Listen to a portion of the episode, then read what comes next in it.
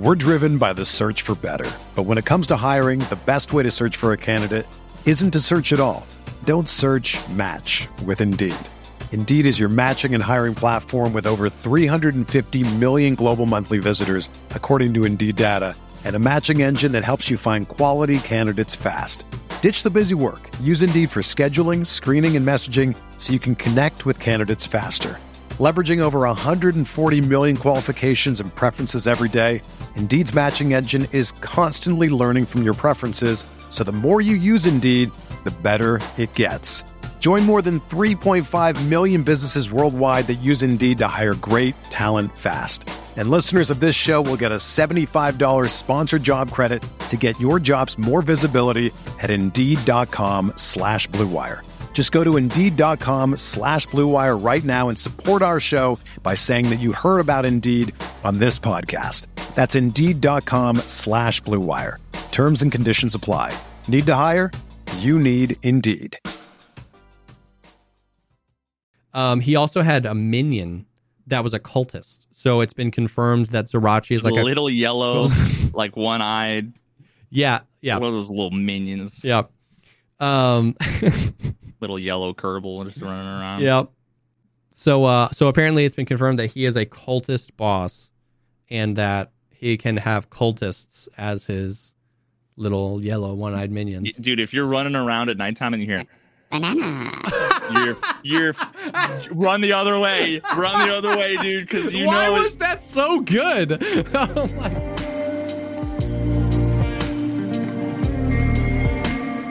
What's up, everybody? Welcome to the podcast, a show dedicated to talking about all the poggers things in life, like music, content creation, and video games. I'm one of your co-hosts, Jesse Kazam. Uh, and I'm Veritas. And I... We all just wiped. We just wiped. I'm a big boy. I wiped. I wiped by You're myself. Proud, mommy? Well, we we the wipe the wipe happened. We we we, we will we, we, we will wipe we wipe we blit. um so yeah, the wipe happened, dude. Yeah. The like forty-eight hours leading up to the wipe happening, dude, was like, because I mean everything we talked about last week where it was like people were like, oh, based on the position of the sun and how many characters are in Nikita's tweets and the drops of this day, like it has to be like the conspiracy theories. And it just like ramped up so hard, and even I was getting caught up in it because we knew drops were the twenty-ninth. And we were at like the twenty-seventh and nothing happened. And we were like, what's happening? Yeah. And like a sources close to me were basically saying like the patch ain't ready yet. Like people were like, it's really like in, in hours. And it was like, there's no patch yet. And it was yeah. Like, yeah. It's going to be in hours. Yeah. It, yeah, it got crazy. And then like, I like went to bed Tuesday night, and one of my, one of my really good friends who's also a mod, he mods for the channel and he works nights. So he was like, I was like, call me. Like, I'll leave my phone on ring. Call me if they announce anything. I had just fallen asleep and he called me and he was like, hey, they tweeted, it's going down. So it was like the middle of the night, they tweet, it's going, you know, it's going down. And I was like, okay. I was like, call me if when the patch notes get released. Because I was thinking about making a video. I had just fallen asleep because it was only like an hour later, and he calls me and he was like, hey, there's just released patch notes.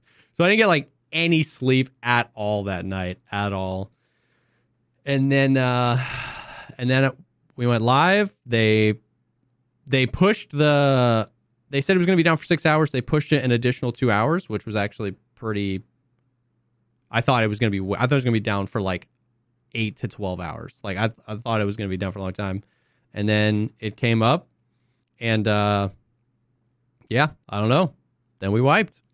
I had a I had an appointment, actually, at the uh, audiologist to get... ear impressions for no. the in-ear monitor. Yes. Yeah. And uh oh god, I just re- I just realized I had Go-Gurt in my pocket this whole time. But how long is this whole time? Since like yesterday, or like just before you came down? For the ninety minutes. This is still good. You think the Go-Gurt's still yeah, good? Yeah, dude, it's best served warm. We're getting Gertie today. Um yeah, I had an appointment in the morning. Um and I was like going to bed, and the appointment was like in like six hours. And then right before I went to bed, I went to go check something, and I saw somebody tweet out like the wipe is happening, and it's like it'll be uh, you know down for six or something hours. I'm like, yeah. Pretty good timing. And then I got up and went to the appointment. And when I looked at the appointment, because I figured I was going to be home in a couple hours after you know like the initial leaving for the appointment, It was like, it's been delayed a couple hours. So I'm like sitting in like the waiting room, looking at all of the streamers, just staring at nothing, like, you know, staring at a launcher or whatever. I'm like, perfect. And about literally I got home and it was like, I pulled up the first stream I saw, it was Pestily. And it was like, he was clicking through the character creation. I'm like, perfect fucking timing. Oh my dude. God, bro. Yeah. So I just like booted up the stream and uh, yeah, it was pretty good. That's crazy. Yeah. I don't know about you. I mean, the big, obviously a big thing. Everyone's like, oh, the queues are going to be insane. Nobody's going to be able to get in a raid. We had, the game went up. We had about ninety minutes of like literally uninterrupted, no like crashes, no nothing. And then the servers just went down. Like, I don't know if it was just East Coast or the server cluster we were on. And then for about ninety minutes, we just like sat staring, waiting for it to come up. And then yeah. it came back up. And then since then, we haven't had any issues. Now, there are issues and there are bugs and there are frame issues and stuff like that. But we haven't had like forty minute P M C queues. We haven't had to get in a queue in the launcher. Like that happened a few wipes ago, and we haven't had any like crazy crashes. So for how big of a patch it was in that sense, it went relatively smooth considering how some patches have gone in the past. That's not to say there are no bugs. but, yeah, I um yeah, so I mean, I don't even know where we jump in. There's so much to talk yeah, about, dude. Yeah, we can we can we'll start with like a I'll start, I'll pull up the patch notes and just, we'll go cluster by cluster because they're grouped together. So like the first thing is Streets. So have you played Streets and what are your thoughts? Yeah, played a bunch of Streets. Um, have you played online P M C raids? Oh, dude, do people play offline raids? The very oh, first God. thing I did was go offline because I was like, I know that I can yeah, get it in one minute. No. You know what I mean? Literally the first thing I did was immersion raid. Like, yeah. gear up my P M C and just go right into Streets. Which makes sense. Uh, yeah, I ended up dope. killing like six P M Cs and like seven scavs. It was like pretty epic. Really? I got, I got swamped with a three man of player, player scavs, scavs. Yeah. And I was in like a bad spot. And um, I mean, just I had looted a bunch of stuff. So you're heavy. Which basically meant I couldn't move, couldn't run, couldn't jump. And I was stuck between like an area where it was there was like a um one of those highway barriers and then like one of the little um like telephone boxes yep. and then like I just couldn't move I couldn't yeah you know and all I had was the R P K with the thirty round mags, which is like you spray a little bit, you know, to suppress one guy and then you get a quick reload, drop the mag, people are running and I'm trying to run and jump and I'm just completely stuck. yeah. So it's yeah. crazy. A new map always brings, especially if you go early, so it's like, what can I jump over with level one strength? You know what I mean? Because I know, like, I know I'll be able to jump over this at level twenty strength, but can I jump over it at level one strength? Can I jump over it while heavy at level one strength? And then all the little things, like, there's a bunch of things on Lighthouse because I've scavved it so much where, like, there's a chair fallen over here, and then there's a small gap, and then there's, like, a wall here, and any human being would be able to just shuffle their feet right through. But, like, you find out that, like, you know, you're trying to run through and you're caught on it. So there's, like, so many of those places where it's like, where can I not move through? What can I not jump over? And when you don't know those things and you're in a firefight, you're just like, I'll just lay down and die, I guess. You know what I mean? Like, it's like, I don't know what I'm supposed to do. Yeah, I, um, like, the the solution in a lot of those cases, right, is to drop your bag. Just the problem is, is it's so loud. I hate yeah. how loud it is. Yeah. I hate that they added that, that it's so loud. Yeah. Because in so many situations, if I like hear footsteps, you know, like yep. coming in, the only chance I have is to ambush like one yep. and then quickly rotate around, you yeah. know, just like hold an angle, shoot one. And that's when they start panicking, like, oh, I'm dead. Oh my God. And then like run around to a safer spot. Yeah. And, you know, but like by the time I hear footsteps, if I have to like exactly drop that, my stuff, that is just blows so up my true. Spot. As a solo, if a squad, like I've made videos about this, as a solo, if you're fighting a squad, the most important thing is to kill someone before they even know you're there. Like because you ha- you have to like change the odds quickly unless you're gonna run away. And if yeah. as a squad, that means you have to be completely silent until you get that opportunity to do so. But exactly, ditching your bag, that's gonna announce to that to people that you're there, and then you lose that opportunity. It'd be cool if, A, the volume of the sound was determined by the weight of the backpack and what's in it. And then secondarily, if I hold Z, I can put it down slowly. Yep. Yeah, it's exactly. like a three full second animation. So, so like if you have an empty backpack, you can just like quickly and it's not going to make a lot of noise. But if you have a full backpack and you have the time, you hold Z and he, even if it's not an animation, I don't care. It he puts it down gently. But here's the stupid way like around it. So I just did, I booted up my stream today and I did one immersion raid. I took finally took the A U G out. Oh yeah. Um, I'm like, I wanted to know at least like two extractions on Streets before I took any decent gear there, mm-hmm. just because it's like, um, so, and I ended up killing, I think I only got one P M C, but I just spent most of the time cinematically walking around, looting, looking at all the different areas. Yeah. And, um, and then there was one, it was actually like a really clean, super clean fight. Um, there was some audio stuff that we can talk about when we get into that discussion. Yep. Um, but it was just like a clean, I was holding a doorway, voip, not voiping, but uh, voice lining back and forth. And so was he. Okay. He was like in Russian with the bear and I was English with the oh, bear. Oh, that's funny. Just screaming back and forth. And he ran up, quick peeked the doorway. I was already holding it. And I just went, Prop! One tapped him in the head. He was dead. Went and looted him. He was a level twenty-two with a pilgrim full of full of juice. Like what? Two car batteries, just full of crafting stuff. Um, So once I killed him, I dropped my armor and my helmet, um, picked up his armor and helmet and the pilgrim. And he had a, uh, the, is it the mechanics bag? Yeah, though it's like inside a bag of it. And then two, yeah. So, so here's the the way around the backpack thing is you just have a backpack inside of a backpack. Yep. You just open it up, you hit, you know, your discard key and it drops it instantly with no sound. Yep. There's also... Um... There's also ways around it. Like if you're if you're taking a painkiller, right? If you're in the middle of an ibuprofen animation, I know that makes noise too, but you can d- hover over your bag and hit delete and it just ditches it and it doesn't make any noise.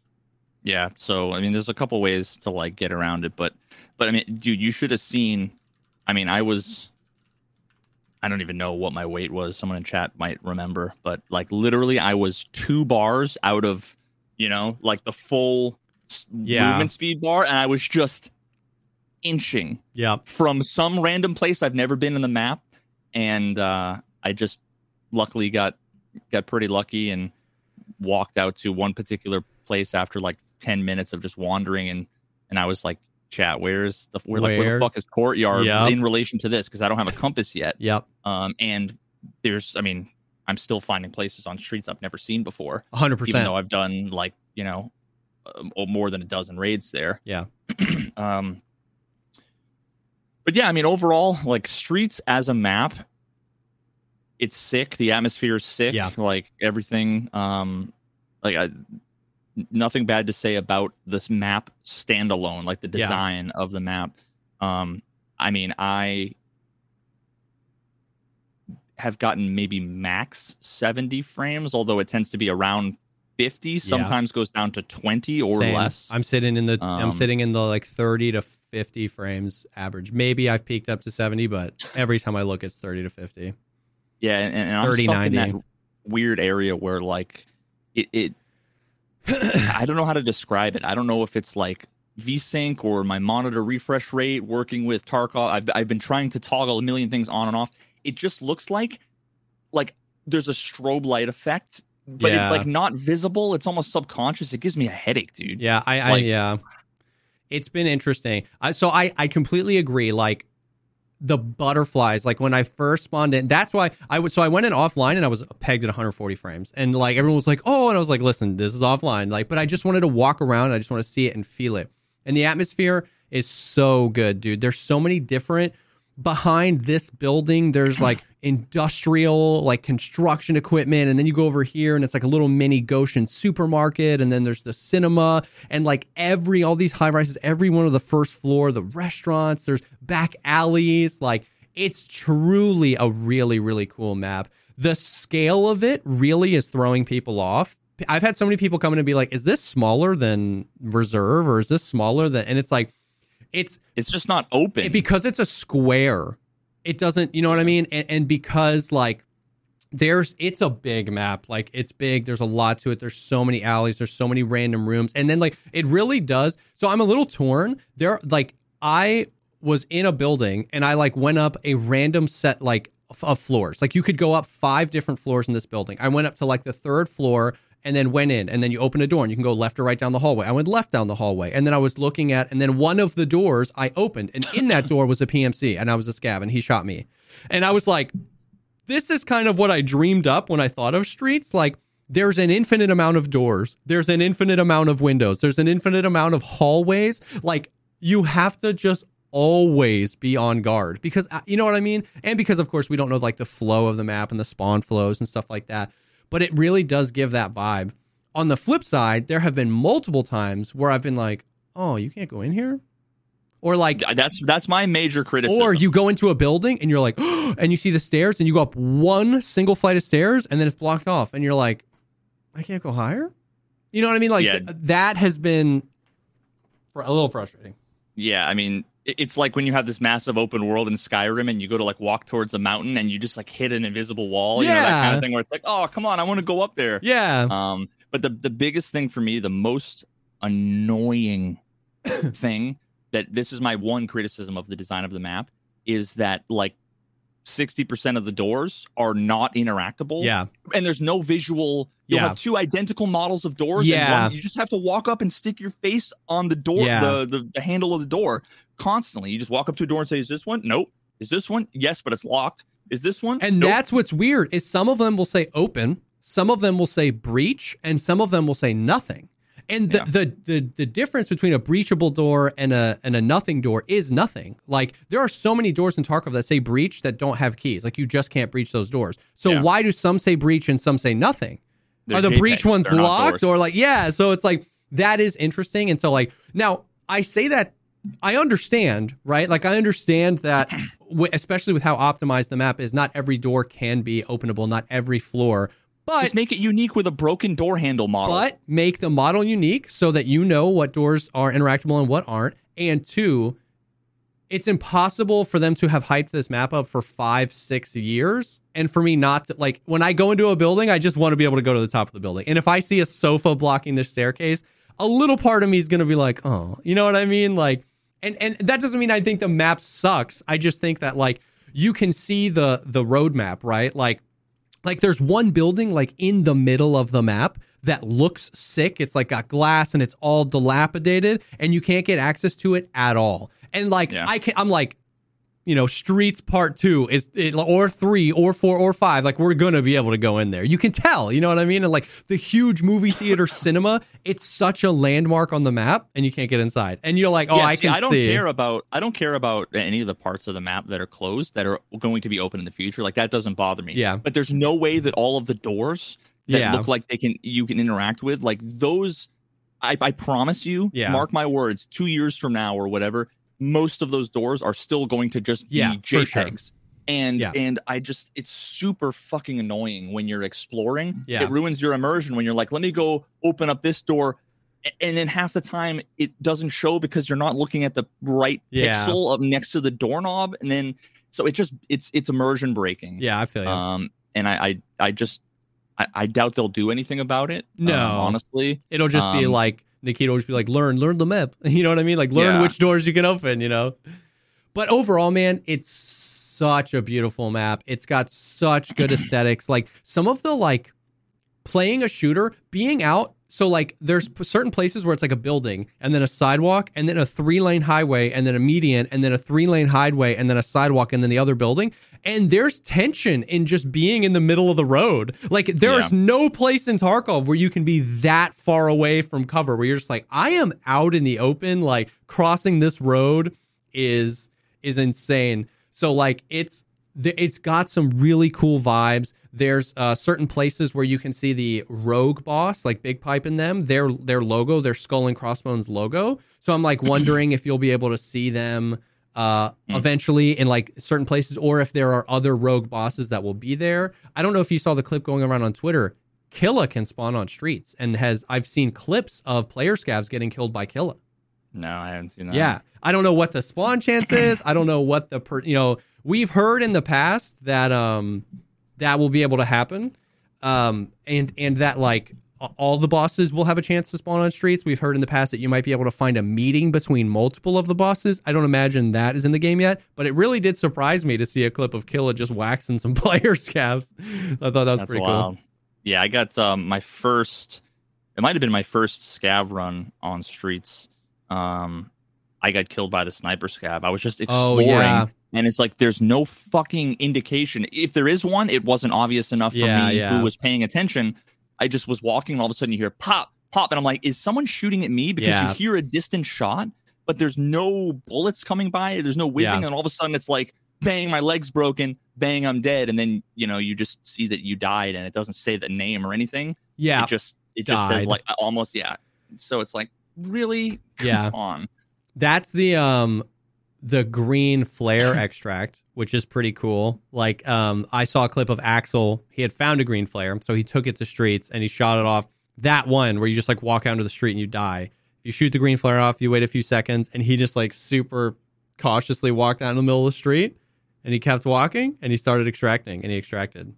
I don't know how much time you have, but that's how you extract from that place, or at least I don't know where you are. One of the places. Can anybody use that, or is it just the that's person that a good question flare? I don't know if it count, counts for your squad. I haven't seen enough clips yet because I haven't seen a green flare or anything, but um interesting. Okay, but yeah, so that's interesting. The extracts are yeah pretty interesting. uh I found a few. I found one in my first offline thing, and basically right now I know most of them based on the landmarks. Obviously it's all in extracts. Two. um Courtyard and the one yeah. where there's the the like crane. It's not collapsed yes. crane, but it's the one where you go up into like the dilapidated building. Yes, where that's ruined house or or yeah. And those yeah. are on complete opposite sides of the cinema. One yeah. side courtyard, one side. Okay, so the crane one is in front of Concordia, which is the the L-shaped hotel that we saw all the trailers in. Right in yeah. front of that is the big building that's under construction. It doesn't even have walls yet. It's just like eighteen levels of construction. And in the front of that, there is a giant collapsed crane, and you can just walk up to that and extract there. Um, but the map, dude, it's good, man. The map is big. The map is sick. It is, of course, a little depressing just to see the the performance. You know what I mean? Like, every map has performed poorly. They have pushed this back so many times. And then even a year ago, they started they started changing that. Well, it's not going to be all the streets. It's going to be parts of streets. And then it was going to be by fall of this year. And then they pushed it again for optimization's sake. So I think there was a little bit of hope. Maybe I'm not fully cynical enough yet, but there was a little bit of hope that it's like, maybe we'll at least get like sixty, you know, sixty frames or something like that. And it's brutal, man. A lot of people saying like, I just can't play it on my hardware. Even with my beefy hardware, I can only get like thirty frames.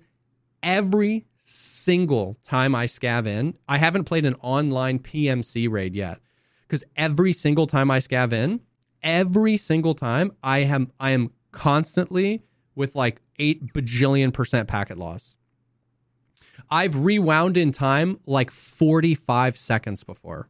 That's what that happened to me. Um, yeah. It's actually like not, a video. I not a few today. Seconds, like almost a minute.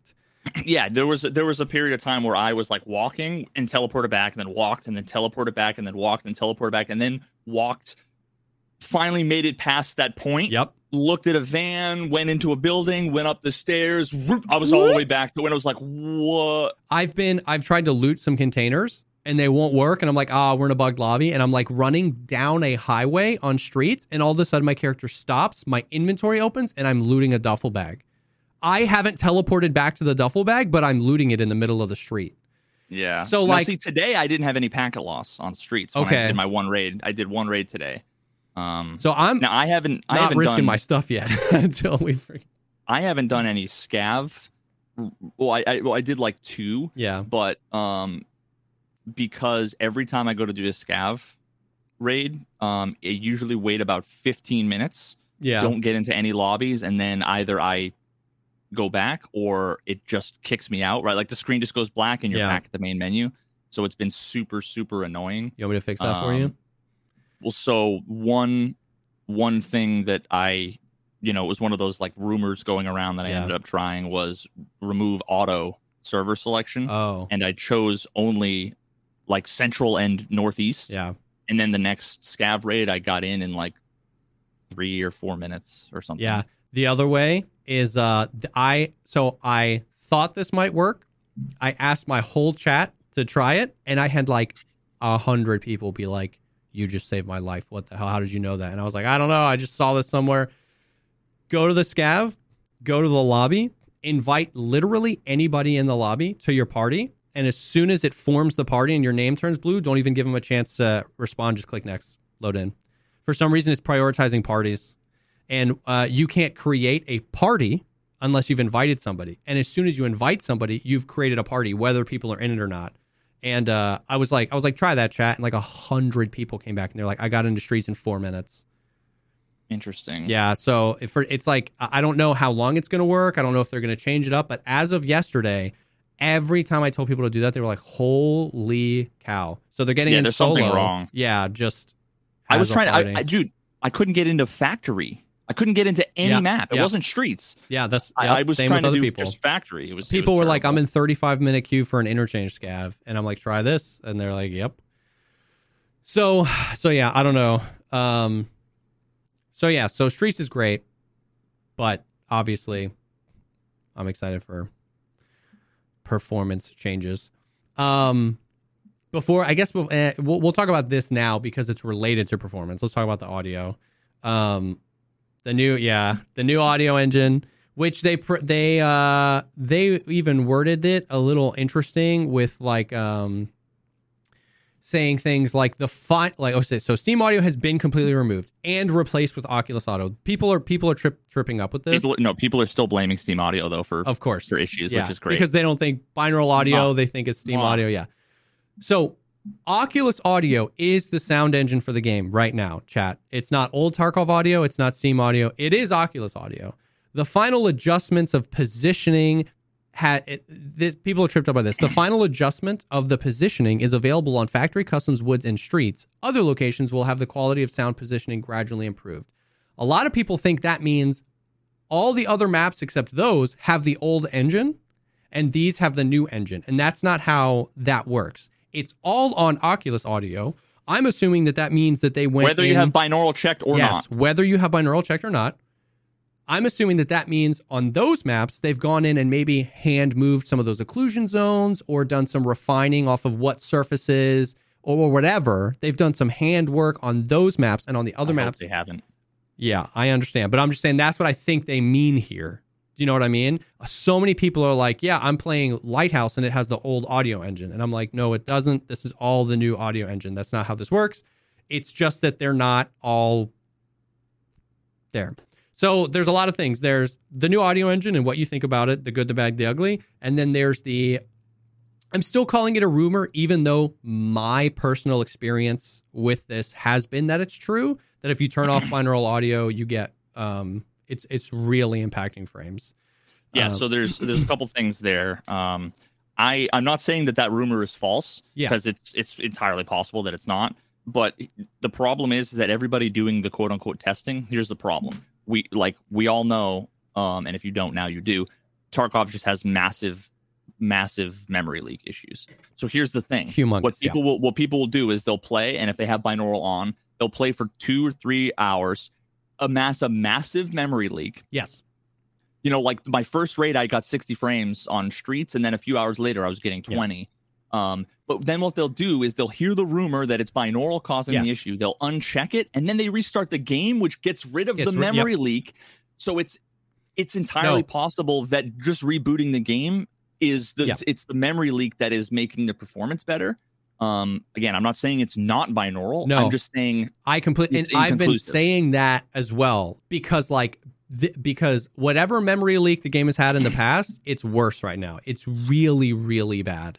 The yeah. memory leak is crazy right now. So I've been saying that too, where it's like, I don't know, I, you know, I, I did some, um, I turned it off and I felt like I had more, but yeah, it's it's hard to tell how much of it's memory leak, how much of it, because it makes sense that binaural may consume even just a, even just a little bit more C P U resources could, you know, since it's so C P U bound. But I completely agree. That's a thing that's going around. I don't know how much testing has been done other than my I heard it. I anecdotally was like, well, I had just restarted the game like the raid before to get the memory leak, and I was like, well, I guess now's a good time to try to turn off binaural. And I felt like I got more frames on customs because I've been playing mostly customs because I've been questing mostly. But I have not been really quoting it as objective fact. I've been like, everybody asked the question, and I'm just like, try it for yourself, man. You know what I mean? Like, you do you. But I will say, because I have played several hours with binaural off, that I don't like, what, well, however you feel about the audio engine, it still sounds worse with binaural off. You know what I mean? So, you think so? I do. I do. I played with yeah, like I, eight hours with binaural on, and then I turned it off, and immediately I felt like I was like panicking at every single sound. Yeah. Interesting. Yeah. To me, it's anecdotal the, evidence once again. To to me, and, and I haven't done any side by side testing, but I had it on because it was just on, like left on yeah. from last time, and it was the audio for a bunch of reasons that we'll get into. I just thought was complete and utter dog shit. Yeah. Um. On on Streets to start. And then um, on Factory, it was the worst Factory's ever been. It's worse than before. Mm. Like, literally, it's atrociously bad. Yeah. And, uh, like, I-, I don't know what to tell anybody that, that disagrees. You know, maybe your your experience is completely different than mine. Yeah. Um, maybe maybe they have less experience than me on Factory. And, no, like, yeah. maybe not. Maybe I'm just wrong, right? But I mean, I've what, done fucking like fifty thousand goddamn raids uh, on Factory in every single possible audio yeah. setting, um, you know, and I did months of testing with the audio video. I, I know how, fa- how Factory sounds. Yeah. Factory's completely fucking confusing. Yeah. Um, and now it's only really in the, like the stairwells and the office yeah. area, because the occlusion zones, before it was one floor, Second, you know, first floor, second floor, third floor, and then the stairwells. Yeah. It was like there were the, the five boxes. Yeah. Now it's like seventeen overlapping octagons. Yeah. Where if you're in the office and you're sitting there and you're just like, if you're looting the filing cabinets in the office, yeah, you'll hear somebody sounds like they're right next to you, then they're muffled, then they're right next to you, then they're muffled as they're like going up the stairs. It's like inside of your occlusion zone, out, inside, out, inside. Yeah. It's complete and utter garbage. Um. So. They fucked up the occlusion zones completely. Now, I didn't notice any issues on Woods whatsoever because it's just one giant open area. So it's like, that's fine. Um, didn't have any problem on Woods. Um, Streets is probably the worst of all of them I've experienced because the occlusion, like, even just my last raid, it's, how do I describe it? There's so many buildings where you might be in like one side of a building where you can get into like the lobby and adjacent room and like go up a stairs and like there's a room up top, right? Yeah. But then there's like another part of the building connected to the building that's inaccessible from inside. Yes. You'd have to go out and around, but they sound like they are right next to you, whether you have binaural yes. on or off. Yeah. The distance is completely fucked. Yeah. The distance is you. I can hear people all the way across a street sound like they're right next to me. Some gunfire that's across the map sounds yeah. like it's in a building right next to me, like on Customs. Um, I could hear like Fortress. Yeah.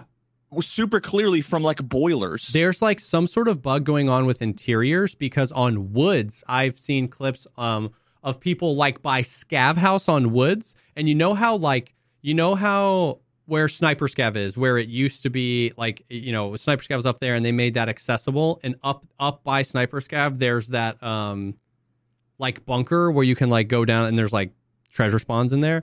I've seen people like at outskirts and they can like hear people in that bunker. There's like a few interiors that are like crazy bugged and like you can hear from anywhere on the map. Now, I haven't experienced that where I've heard like some, or at least that I could pinpoint that I've heard somebody's from like crazy far away, but I've, I've seen plenty of clips. Like it's very much so happening. Um, Yeah, it's hard, man. There are certain, like, I'll still say, like, there are certain places where the audio feels really good. There are, like, certain places where I feel like, like, uh, standing at the top of three-story dorms and having somebody run up. Like, there are certain times where, like, that does sound good. Like, I can actually hear them go from, like, really muffled to slightly less muffled to slightly less muffled to, like, up. Um, there are certain places, there are certain, um... whatever it's called, where like the sound is now um, taking into account the material that it's around or whatever. I don't know what that's called, but like hearing a grenade explode in a building that I'm two hundred meters from sounds so good. The the muffle of shots, the the the the crispy cla- cackle of like shots in the distance when you're on Streets. Some of these things sound really, really good. But I will I will definitely agree that like when it comes down to like I'm in a building with somebody, I have no idea where they are. You know what I mean? Like I, I like vertical, up, below, left, right, forward, back, what material they're on. Uh, and we've been playing threes. It's like me, Seal, and Velian. And it's like yeah. everybody shut up and stop moving because like you, it it just becomes this jumbled mess. So it's definitely been, yeah. I mean, I'll I, I'll try to Do defend what I- of what I'll try to defend what I can of it, but it's it's definitely a little a little brutal. Yeah, uh, a good example of of the the weirdness. Um, because there's two things I'll point out this example and then I'll talk about some of like the distant sounds. Yeah. Um, was so the fight I got in today on Streets, it was a building where it was like, imagine like a three story open brick. Like there's nothing above you except there's some scaffolding staircases that like go up the sides. And then there's like a platform that you can walk across. I, I don't know. I don't know. Yeah. It, it was, I don't know how to describe this part of the map. Um, but the person was across the way in the other building straight ahead from me, like three stories up. Mm-hmm. It sounded like they were two feet in front of me, mm-hmm. walking in front. I was like immersion run, like For sure. like looking around, yeah. and I had to go all the way up. And then when I got up like four or five stairs in this big open room, all of a sudden, then it then their their sound was muffled. Yeah. And then I got to like the top stairs, and then it was wide, like perfectly open again. It was so yeah. yeah it, there's see. And I've experienced weird shit like that on a bunch of other maps, too.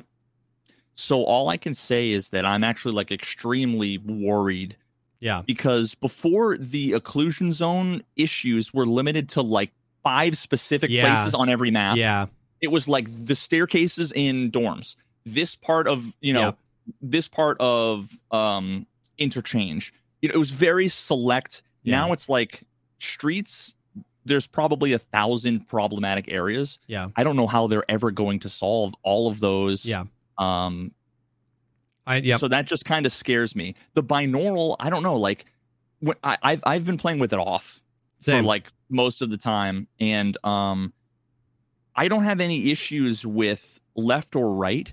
There's sometimes there's some ambiguity front and back. Yeah. But I don't think having it on didn't make that any better, like Steam Audio's binaural did. Yeah. With Steam Audio's binaural, I could very often tell the difference between straight in front, straight in back, or above and below. Now, I can't, whether binaural's on or off. Sometimes, sometimes I can, and it's really bizarre. It's just super hit or miss. Yeah.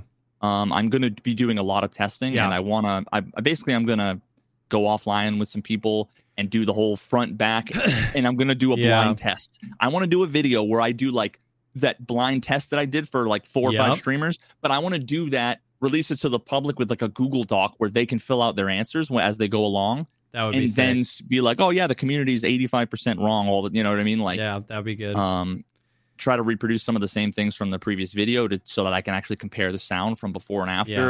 um, to see what's changed, how it sounds different.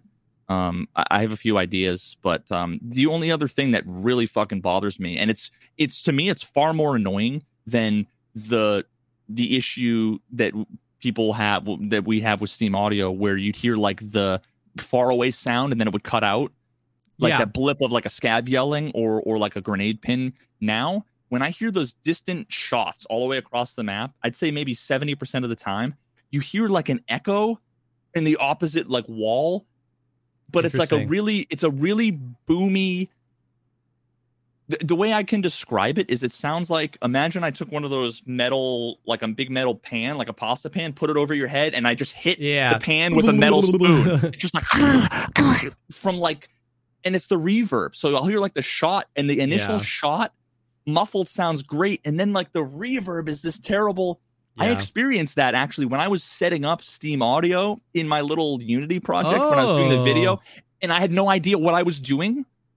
I would get weird fucking artifacts like that, and that's exactly what's happening now. Interesting. So I, I don't know. Yeah.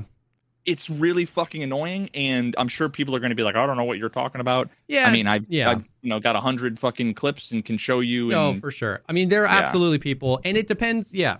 Yeah. I agree. I there are certain instances where I'm like, oh my God, that sounds so good. Most of the time that I'm in a fight with somebody or I'm trying to communicate to my teammate where people are, it's not good. And then, so yeah, so there's like that. And then on top of that is the bugs where like the hearing audio from a certain interior all the way across the map. Or I don't know if you've experienced where like I've had Bush audio not play for me, uh, but it's client side. It'll play for other people. Like when I I've had no Bush audio or looting yeah, sounds. No looting for sounds. Three days. Sometimes I have looting it's sounds. Great. Yeah. Sometimes I have looting sounds. Sometimes I don't. Uh, we were, we were scabbing reserve and I hit the button and there was no wee woo, but there was for some other people. And then, uh, I spawned into a scav raid late. I had to Alt F four and reconnect. And Velian and Velian and Seal were in the scav raid. I was loading it with them. My Game Crush, I had to reconnect. Uh, Seal called in an airdrop. And for both of them, the plane was making no noise. But for the, the plane was making noise for me. So like there's there's like bugs, there's core issues, and then there's like pretty cool sounding stuff too. I don't know. It's it's bad. My copium is what I messaged you yesterday, which is like we had Steam audio in its exact state for like two and a half years. I'm ho- with like basically no progress forward or backwards. My hope mm-hmm. is just that with this audio engine, they can constantly be working on it and making it better. I have no idea what I'm talking about. I made that up and I don't know how game development is or how audio engine is, but I'm just hoping that whatever I, I Google Oculus Audio, I was reading about it a little bit. It's like a Unity thing. Um, So I just hope that they can be they can iterate on it much quick much more quickly than Steam Audio and the and the old audio engine. But I'm making that up. I have no idea. That's just that's how I'm that's how I'm holding on to hope in my heart that it yeah, just I mean, gets like, better. My my summary is that I think that in many many ways the new audio system has lots of problems and it sometimes is complete dog shit. Yeah, and it's a step in the wrong direction, but. Three uh, like three days after the wipe, all I can say is we'll give him some time. Yeah, yeah. The problem is, you know, like, yeah. I, I I hope that this clip isn't played two years from now in a video where I'm gonna say let's give him some time, and then two years goes by and they change nothing. Yeah, you know, like what happened with Steam Audio, they went to I- implement it. Yeah, they implemented it poorly and then never finished. Yeah, and then never fixed any of the issues, and then just threw all the work away yeah. and then started with this new thing. Let's just hope that exactly exactly see, the let's problem just hope is, that's not the case. All the people that are saying everything's fine for me, I genuinely am worried that like things like this happen have happened in the past where Nikita's going to say, oh, everybody complaining, they just need to get used to it. Yeah. And it's like my my and again, I have no information other than my past experience with this stuff, which I think yeah. has some value, is that I think the people that say there's nothing wrong with the audio, I I actually don't think, even though it's possible, that, that they have a different experience. I think their experiences are the same. They just don't fucking know how to tell when things yeah. are wrong. Yeah. That's just my gut. Yeah. You know, and again, I could be wrong. Time will tell, but I I just have a really hard time thinking that that the audio is fine for some people and that the only thing that we need to do is get used to it. Like I know what it's like to play a game and have different audio changes, having to get used to something. Yeah. And how that's different for sure. Than you're hearing things like in the invisible sounds that aren't invisible. Yeah. You know, the person's there. They're just thirty feet further than they should. Yeah. That's not something you get used to. That's not, that, that's like objectively exactly. Exactly. There's a difference between playing Hunt Showdown and being like, what was that? What was that? Cause I don't know what that sound is. And just the objective binary. There are no Bush sounds for me. That's broken. But yeah. You know what I mean? Like, it's just like, this is it not working as intended, obviously, you know what I mean? So yeah. And there's tons of weird things too, that I guarantee that the, like, in some of the buildings and streets, if you walk towards like an open window, you can be like seventy percent of the way from like the door to the yeah. room, to the hallway. And all of a sudden you hear outdoor sounds. And it's like, yes, it's just the, you lean a little bit and it's indoors, lean yeah. a little bit forward, outdoors. Before that would happen on the threshold of a door. And it was kind of, yeah, you know, a little bit you clunky like, ah, and okay. annoying. Now it's like, it's the same problem, except it's worse. Yeah. Because now all these occlusion zones are, are completely like yeah. clunkily placed, and now there's eight hundred million occlusion places zones, where they're yeah. broken. And yeah, so it's, I don't know, like, so yeah, I mean, like, give him some time. We'll give him some time, absolutely, by all means. But I can't not say, because I get asked every four seconds. No, every for sure. Every four seconds, someone comes into chat and says, "I'm sure you've been asked a million times. Yep. But what's your thoughts on the audio?" No. And I can't basically not just summarize it by saying, "I think it's dog shit. We'll see what happens." No, I, like that's all I can yeah, say over and I over. I completely agree. I get that. It's the most asked question I've had is, "What do you think of the new audio?" And it's like, yeah, it's just, it's no, you, you have to give a nuanced, honest yeah, answer. It's really rough. Single... I hope they make it better. I don't know what yeah. else you want me to say. If it like if it's terrible and it continues to be terrible, I'm not going to let it ruin my life. I'm going to continue to be fun playing this game, but I'm going to tell you that it's pretty bad. It's in rough shape. But my hope is that they'll fix it. So it's like, it's been yeah. seventy hours. It's rough. Let's hope they make it better. Um. So yeah, okay, so we got that out of the way. Uh, we can blaze through some of this. So they they did add the enchantment table. People are getting so mad that I keep calling it that, but I can't stop now. It's burned into my brain. They added the enchantment table. Um, some interesting things to it. Nobody's really done anything yet because you have to have armor repair kits or weapon repair kits in order to proc these like features or whatever. And the how good they are is determined by the two new skills in the game. So we haven't really experienced anything. But in the patch notes, some interesting stuff where... Um, Uh, rare enhancements can only be applied at the elite level of the corresponding skill. So there's there's two different types of enhancements. They're normal and rare ones. The rare ones, you can't even start getting rare ones on your stuff until you have the elite, either light or heavy armor. The normal ones at you can get at any time. Uh, the chance and strength of a normal standard enhancement depends on the level of the corresponding skill. Um, for body armor and plate carriers, the enhancements reduce damage Uh, a character receives. Weapons can have two types of enhancements. It can either decrease malfunction chance or increase accuracy. Um, the enhancement is effective within a certain range of the item's technical condition, which means if it's that armor gets zeroed, it loses that thing and will be removed in the case of another repair. So if you repair something, it enhances it, and you repair it again, it removes it, I think. Um, the enhancement uh, changes the value of the item, the selling price, to the in, uh, insurance and the flea market fee. Um, the intelligence skill now affects the amount of repair points that will be spent on repairs, which I actually like. Um, uh, Oh, and the max durability. Okay, yeah. So the intelligence skill will determine how, like, so let's say you have an armor repair kit. The intelligence skill will determine how many points of that armor repair kit will be spent on a repair. And the core, the light armor or heavy armor skill, depending on how they are, will det- will determine. So, like, a, a, a light armor can be repaired better the higher you are in that skill. Mm-hmm. So there's, like, a lot more complexity around the thing. They added the new light and uh, heavy armor skills, which is interesting. So it's just not something anybody's really seen yet because nobody's had the high enough level to really do it. Um. So yeah, that's interesting. We'll. I don't know.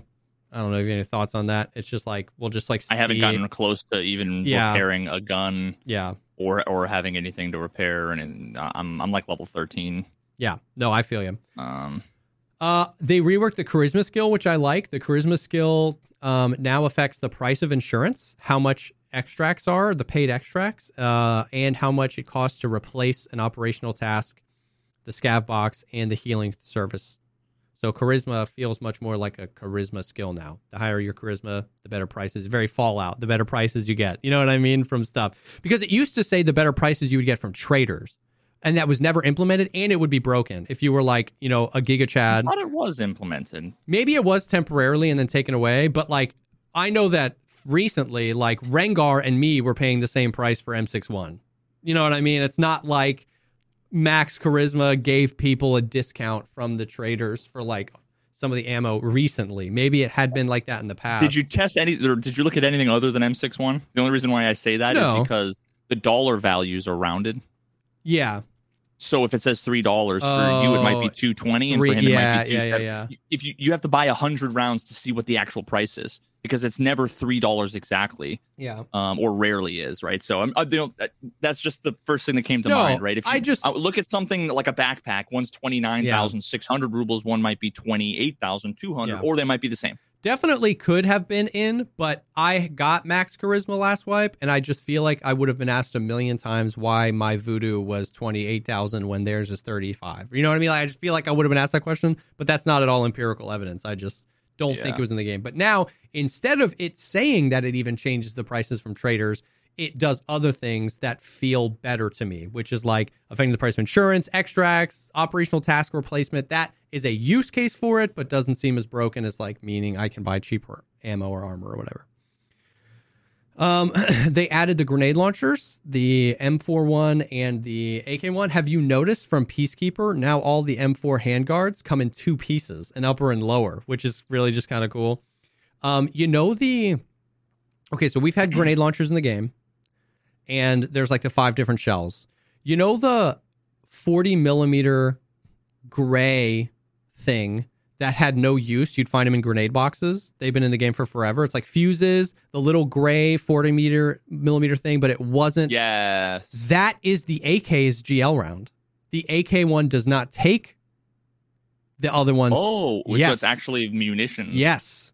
Literally huh. today, before I hopped on my stream, Velian got an A K one, and he bought a bunch of G L ammo off the flea market, and he couldn't put it in.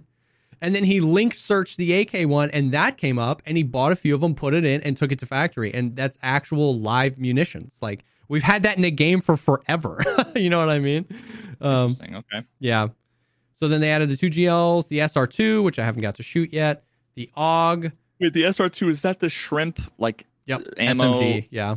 I I used that. No, um, is it good? Once I so I got a marked key, the customs marked key. What? Yeah. Um, and in customs in like a bag, and I went and did a marked room. So I have a I have a found in raid nine out of ten marked oh key. Oh my that, god. Uh, that yeah. So um, and in there was it was the S R two two yeah. and um the three oh eight M D R. Nice. Um, and I managed to, I managed to, I was going to say, did I get out or not? I think maybe I died. I don't remember. Um, no, I, I didn't. I got out because it's found in raid. I just don't know where the S R two is. Anyway, um, of course, I, it was only the one magazine, right? It had like half of a magazine in it. So I ended up shooting half of a yeah, mag yeah. in like a fight and then swapped over um, because I was actually, I think, doing like a pistol run or something. Yeah. Um.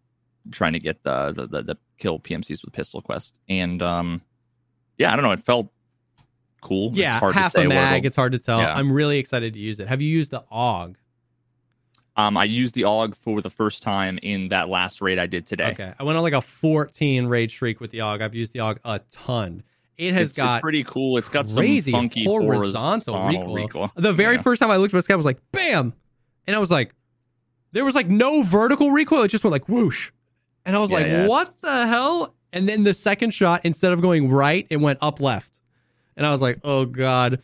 Now, like, yeah, it's a little funky. Now, anything full auto, like, you can rush into a room and just point fire it, and it's going to be chill. But, like, it's got good ergo. Um, it's full auto. It's not terrible. There's a long barrel for it. We found, so there's a suppressor that can only fit on the long barrel version. There's a suppressor that can fit on the short barrel version. Uh, I've used the short barrel suppressor. So it's cool. It's a pretty cool gun. I don't know. I still don't know how modular is it, if I'll be able to put my own foregrip on it, or how the some of the different suppressors. Like, I don't think it'll necessarily be an endgame meta I, w- gun, but I went on a pretty decent run with it. So it was it was pretty cool. It sounds cool, too. Yeah, I'm, I'm, one, for, I'm one for one. Um, They added the Glock nineteen X, which I don't really know. I got that in, like, the second raid. Yeah. Is it cool? And I... And I It's, I mean, it's just a, just a tan Glock, just a right? Slightly smaller tan Glock. Yeah, I've got the Glock nineteen I R L. Um, Have I don't you think seen... I, I don't think I got to even shoot it. I think I, yeah, because I did pistol P M C quest mostly on factory. Yeah, and uh, I'm pretty sure I insta died in Glass Hall. Like, nice jiggle peek. I'm at the raid end screen. Like, have you seen the R S H twelve, the Ash twelve revolver? Have you seen pictures of it on Twitter? No. You can put a voodoo on it. Mother of God, that has to be a bug. No, it's got it's got the rail. It's it's like the Deagle in C O D, where it's like the super long barreled Deagle, and it's got the two rails, and you can put a thirty millimeter ring mount on it. Like oh, you can God. put a voodoo. So it's a. You can't put that on like a fucking. You can't yeah, put like an like M one A a on, a, on an M P seven. Yeah, you know. But uh, so the R S H twelve, it's a revolver shooting the P S twelve or P S twelve B rounds, and you can put a long range scope on it. Oh my God. Yeah, it's, I used the the nine mil revolver for the first time. Yeah. Because I literally just like had no money because I couldn't scav. It was I, I got in like nine raids in eleven hours. Yeah. I was trying to raid as much as I could on the first wipe day. So yeah. I was just like down to no money.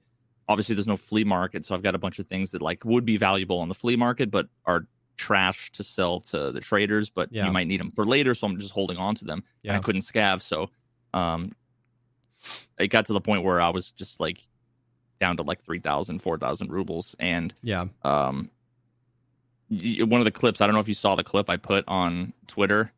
Uh, no. Oh my God. Let me, uh, let me pull it up for you. Um, I was getting really fucking triggered. And this is like a segue into the fact that you can't get P S T nine mil or seven sixty-two oh, yeah. by thirty-nine P S ammo. I just think is trash. It's fucking terrible. Like it's, It's the idea that we had for the top tier stuff, but for the base for the bottom tier, tier stuff, yeah, yeah. It's like you got to walk around with like H P ammo or or P S O or whatever. Um, yeah, I tweeted. Uh, it's like I'm glad everybody else is having a great time. Let me uh, let, me just, let me just put this in. Uh, I'll put it in both of our chats so y'all can see what I'm talking about. If you go to my Twitter, you can see. Um, Oh my God. Like this was just my this was my experience trying to get pistol kills. Yeah. I, I hit him six times. Six times. Jesus. And I did like no damage to him and he was fine. Like the raid end screen said six bullets.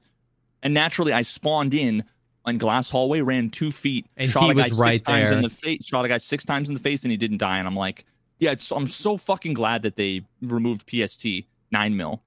Like, it was bad enough when they removed A P yeah. from traders because, like, that was the only nine mil round that ever felt viable. Yeah. And P S T feels like dog shit, and now you can't even get P S T. Yeah.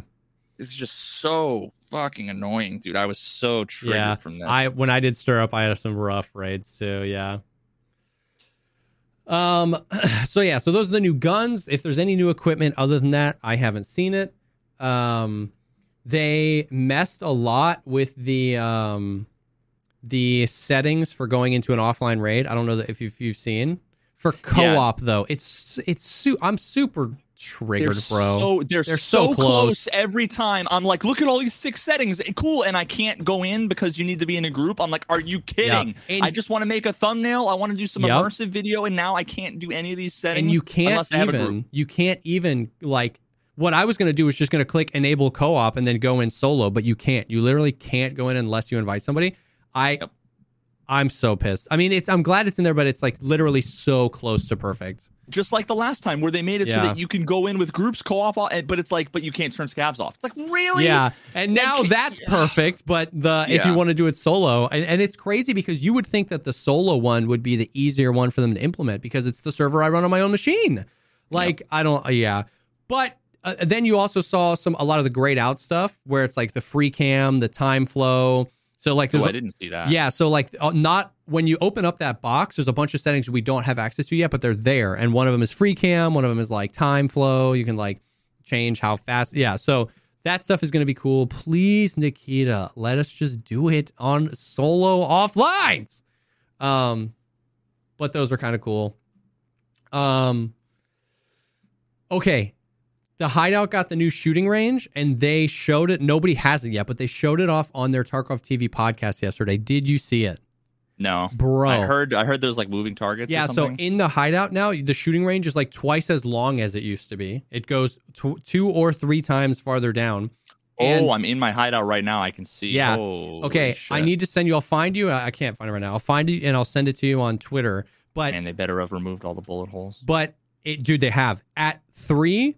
okay, at level two or three, because it's like level two, like now, like the other hideout upgrades, you have to upgrade it. It used to just be you would build the shooting range. Dude, at level three, you walk up and there's a computer and there's different settings on the computer. And when you initiate it at like, this is what it was. At like twenty meters, there were a bunch of targets on the ground that would pop up.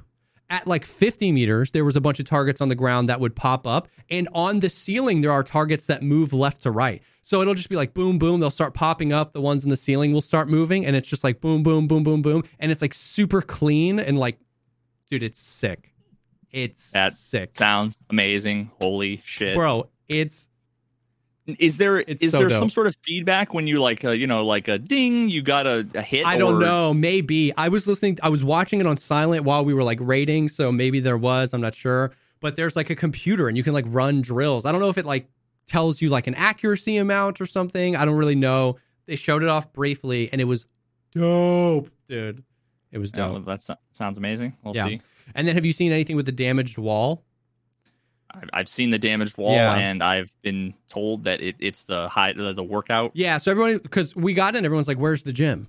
You know what I mean? And it was like, and I was like, "I don't know, man. I don't know." Yeah, gym's that way. The gym's that way. And I was like, "I don't know, man." And then we started seeing the damaged wall, and then they like took it away, and then now today there's an icon for the damaged wall, and then as of this morning, you're gonna hate this. Maybe not. I don't know.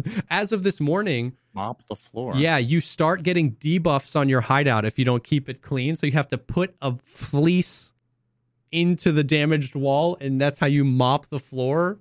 I don't know.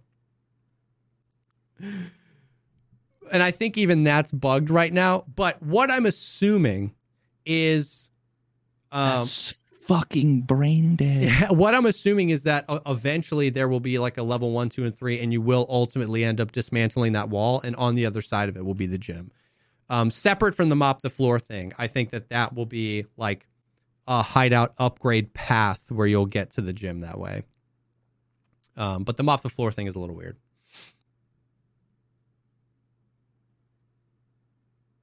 Lol. Yeah. But don't worry about that because we got the shooting range. Uh, if there's anything else new with the hideout, then I'm not sure what it is.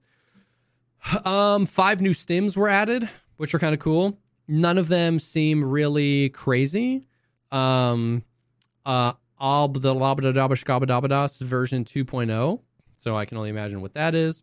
There was one that specifically said blue. Oh, I think I have one. Really? The one called. Oh, no, I think I died. Blue Blood specifically mentions radiation damage. So that was kind of interesting. Uh, the other ones are kind of cool. Nikita said that that wouldn't there wouldn't be radiation. Actually, I thought he said that they weren't going to do radiation at all. Or he either said that or it wouldn't be until like the D L C or something. He talked about the last time he talked about that was when he talked about the permadeath thing, which went crazy. I don't. Yeah, oh, yeah. I don't. I have no idea. There aren't isn't radiation in the game that we know of. Oh, hideout thing. I forgot. You can favorite a craft. And there's a search and there's bar. a search bar. Thank Christ. I was about to lose my mind. The T O S, the new T O S ammo that they added for the T O S event, the pre-wipe event, was all the way at the bottom of the workbench, which was the longest list. So they brought, and I, I did, I was losing my mind. Um, anyways, new stims. Have you seen that they adjusted some of the stims, by the way? No. Propitol is no longer a painkiller. Oh, I do know that. I found that out the hard way. Personally, I like that. Because it's a three hundred second, one H P per second heal that buffs some of your soft skills. I'm okay with having that as its utility and also bringing a painkiller. Like a morphine is a three hundred second painkiller. I'm okay with, like, I feel like the Propitol was O P. I feel like people don't want to admit it. I personally am okay with them separating that stuff out. I love the stims. We've talked at length before about how I love the stims. And I wasn't, last wipe, I wasn't complaining that the Propitol was O P, but I saw that change, and personally, I was like, I'm kind of okay with them separating those features out and making me decide what I want to use and in what order. See, so t- to me, I wouldn't say that the Propitol is O P. I would say that, like, there's a threshold where the stims are ever useful t- to me. Yeah. And for me, all of the stims, except for S J six, Propitol, the green stim, and Mule, all of the other ones were always below that threshold. Yeah. And then now it's taken the propitol and maybe just put it below the threat. Like, it's not, they didn't make it now reasonable. They made it now I don't fucking care anymore. See, that's crazy. I, I think it's I don't crazy have to, I never, useful. Dude, I never have fucking time. I never, if if I, if I'm in, in a fight, especially as a solo player, mm-hmm. maybe against three people, and I peek and I go, brr, and I'm fucked up yeah. and I'm limping, I don't have time to fix a break and use a painkiller and use a propitol. See, I think, I'm dead. I'm just fucking dead. Yeah, I think you. I think you have more time than you think. And I use. I probably used ten thousand stims last wipe. I use. I've used uh, seven or eight stims in combat before. Maybe we play differently, but I'm saying objectively, I completely disagree with you on that point. I have well, plenty. You also play with people, so you can't tell no, me that I play. I've been playing solo a ton towards the end of the wipe. No, dude, it's not a solo thing. I'm just saying. I can't say you. I'm not going to say you're wrong. I'm saying when I play solo, I still take eight stims in a fight. When I and when I, not every fight. Sometimes I just fall over dead. But I'll stand my ground on this. That like I think a lot of the stims are fun and useful. I agree with you that for the most part, that's where it sat. Where a lot of the stims were useless and those stims were useful. But like Zagustin is one you didn't you list that you probably never use. No, and, I, I used and I only used it when I had a ton of money and I didn't just sell them. Yeah, and Zagustin was the middle of the pack where it's like it's not a it's not a uh, it's not one of the ones I use most of the time. But when I have a stim pouch for a reason and I bring one, when I find myself in a situation where I got messed up, I have three or four bleeds and I get behind cover, I go for the the Zagustin first before even a heal or a propitol because I can stop the bleeds and mitigate the damage. It's not going to be one I use every raid. It's not going to be one I use no raids, like the a bunch of the ones are. So to me, this change brought the propitol's use usefulness down a little bit for sure, but it brought up like a morphine. So now I want both. So like I, I don't know. I I really really think that I I use so many stims. I love them, and like to me, it just, I'm it just so made it, set on this. I love it. It just it just made it like the green stim. Now I'm going to use the green stim and not the yellow one anymore. Because the green stim is so fast. Yeah. That is going to keep me alive. Before For sure. The yellow one would keep me alive in the next ten seconds. Yeah. Because it, it would allow me to get to cover and to start healing yeah. so that I can. But now. Yeah, the propitol might not be your in-combat heal stim. That'll still be your E T G. But the propitol might be your after-combat. When I've killed the guy and I'm safe, I don't want to use an E T G because E T Gs are really expensive. But I might either A, run out of heals, or B, not want to heal the four H P on every single one of my limbs. So I'll pop the propitol, then start a C M S, and while I'm CMSing, it's healing all my stuff. Especially since propitols are cheap. Throughout most of the wipe, propitols are crazy cheap. You can craft them, you can buy them, you can find them. So it's not that expensive. It's worth keeping in your thing. When you get out of a fight and you're a little hurt everywhere and you have to C M S your leg, why not be healing one H P every second while you're doing that?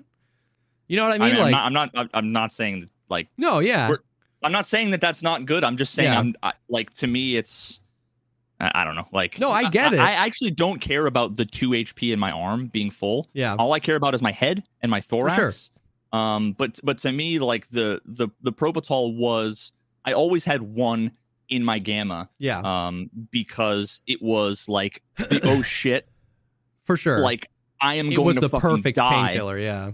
Because, again, like, imagine you have a backpack full of shit. You're a solo player, and three people roll up on you. Yeah. You do not have time, in a lot of situations, I don't care who you are, yeah. to drop your bag, get in a fight with one person, dump a thirty-round mag, have to reload the mag while yeah. you have a broken leg, and you're down to one hundred twenty H P to then also use a painkiller and then also use a propitol. For sure. You just don't.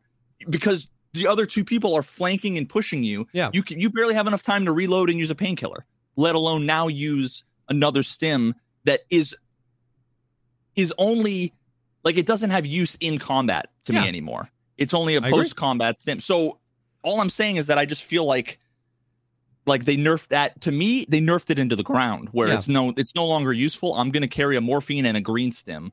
Um, I just that, the green stim will be the one in my gamma. Yeah, that's just insane to me. If you have a stim case, you have nine open slots for stims. You know what I mean? You won't bring a propitol for when you get into a fight and you win the fight and you want to hit the propitol. I'm not finding nine stims in a custom I, I, raid. I never, I never said that. Okay. I don't have a stim case. Yeah, I haven't played in three months, so yeah, I have no yeah. idea what I'm going to have in terms of cases and stims. Yeah, right now most of the things that people will find useful and are good, like some level five armors, to me, they have no fucking value to me whatsoever yeah. right now, other than the rubles. For I'm sure, sell for sure. So many things that, like, so if I find a bunch of yellow stems and green stems right now, being early oh, white, yeah. I'm Selling gonna, them. as soon as I get yeah. the flea market, I'm fucking getting the seventy thousand rubles for them, because they're not gonna increase my survival chances in so many situations. Yeah. As much as having like a better rifle. For sure. You know what I, I mean? completely agree with that. So this is all, it's all moot in yeah. the future when I have infinite money to yeah. have infinite stems, then yeah. it doesn't matter. Then you have every stem and it doesn't matter. Yeah. But that's not the early wipe experience. For it's sure. not the average player experience, and it's not the average fucking Veritas where it doesn't have a million, doesn't have a million of everything, yeah. infinite money and players to back me up, to cover me, to be Yeah. Um, to be like diversions when, you know, like if they know it's one person and there's three people, it's a different fight for sure. Than if there's multiple people, because if you get pushed, well, now your two boys are going to kind of push up and hold the angle for sure. And those other guys might not push. Whereas if they know there's only one of you and they fucked you up, the other two are just going to push you. And for you, sure. you know, so now it's a one v three rather than a one v one v one v one v one split up. Yeah. It's just totally different situations, um, I think, the vast majority of the time. And, yeah, I mean, I don't know. I'm just disappointed because the Propitol was the one – it was the the best stem, in yeah. my opinion. And now I, but I'm only going to use it when I have infinite resources. Do you think the Propitol, matter. like, in that same exact situation where you're hurt, in, in the other – last wipe, when you hit the Propitol, how many times out of, you know, ten do you think when, when the two boys realized it was a solo and pushed you and you were hurt – how many times do you think the one, two, three, four, five H P that you got from that Propitol, like it's like that? No, fight, no, that's not that. It's not that. Well, that's what I'm it's, asking. The fight basically no, no. happens the same if you use a morphine there, right? No, it. Well, no, because a lot of times that initial thing is you get fucked up by the first guy. Yeah. Maybe you kill him, maybe not. If you actually, if you kill him, the other two guys are gonna push even more. Yeah, yeah, yeah, yeah. That's the reaction. If you don't, then the three of them kind of will might regroup and might wait a little bit. Yeah. But so if you happen to kill the first guy, but you get fucked up, what happens is you take- my leg is blacked and I'm limping and I'm probably overweight and have no stamina yeah. or whatever. Right. So that allows me to get to cover, to then open up my menu, to wait a little bit, to then look and assess. I can maybe drag my Salua onto my chest, onto my head, and then get back in the fight. It, it, it made me survive that much longer. Whereas before, now I need to go and then evaluate, okay, what's what's my health? Like that extra fifteen seconds of healing could potentially be useful. Um, but it, it it was mostly useful for the painkiller effect yeah. and then the added benefit of yeah. the the healing. Yeah. So now you've taken away the primary use case for me. It was basically a painkiller that gave me some long-term survivability, whereas now it's yeah. some long-term survivability, which... No, it's I like know, the, but that's what I'm saying. If, if you irrelevant. swap out a Propitol with a morphine, now you get the greater effect of the Propitol, just not the long-term survivability. I, I see. Yeah. What, yeah, I see what you're saying. So that's why I'm saying I'm just not going to use Propitols. Yeah, no, I understand. Until I have infinite yeah. everything and I have all of the stems and I can afford to take seven stems every raid yeah. in the middle of a fight, because I also have infinite resources For to... Sure. fix my energy and my hydration. And I definitely agree with that. All of these things now completely fucking destroy. I have a bunch of Propitols and I haven't been bringing them, yeah, because I don't have a stim case and I don't want to take up space in my gamma yeah. and I could just sell them for money. Um, I still like it. um, that's most of like the big things. Oh, uh, hold on, let me see. Uh, F S R two point one, I haven't really messed with that. Um...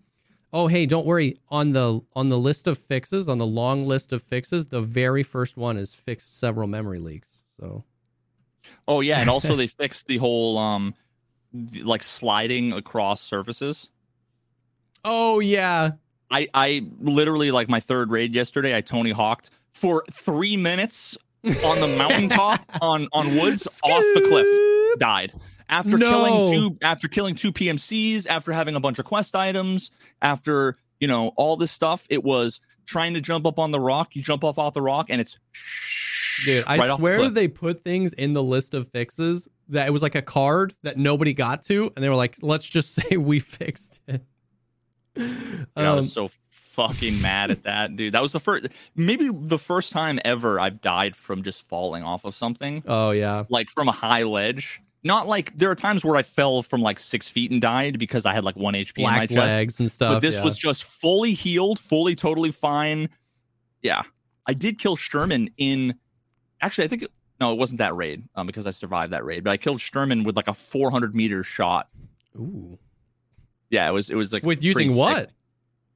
A Mosin. Jeez. With the Mosin scope. You have scope. the P U? The P U scope? Yep. Jeez.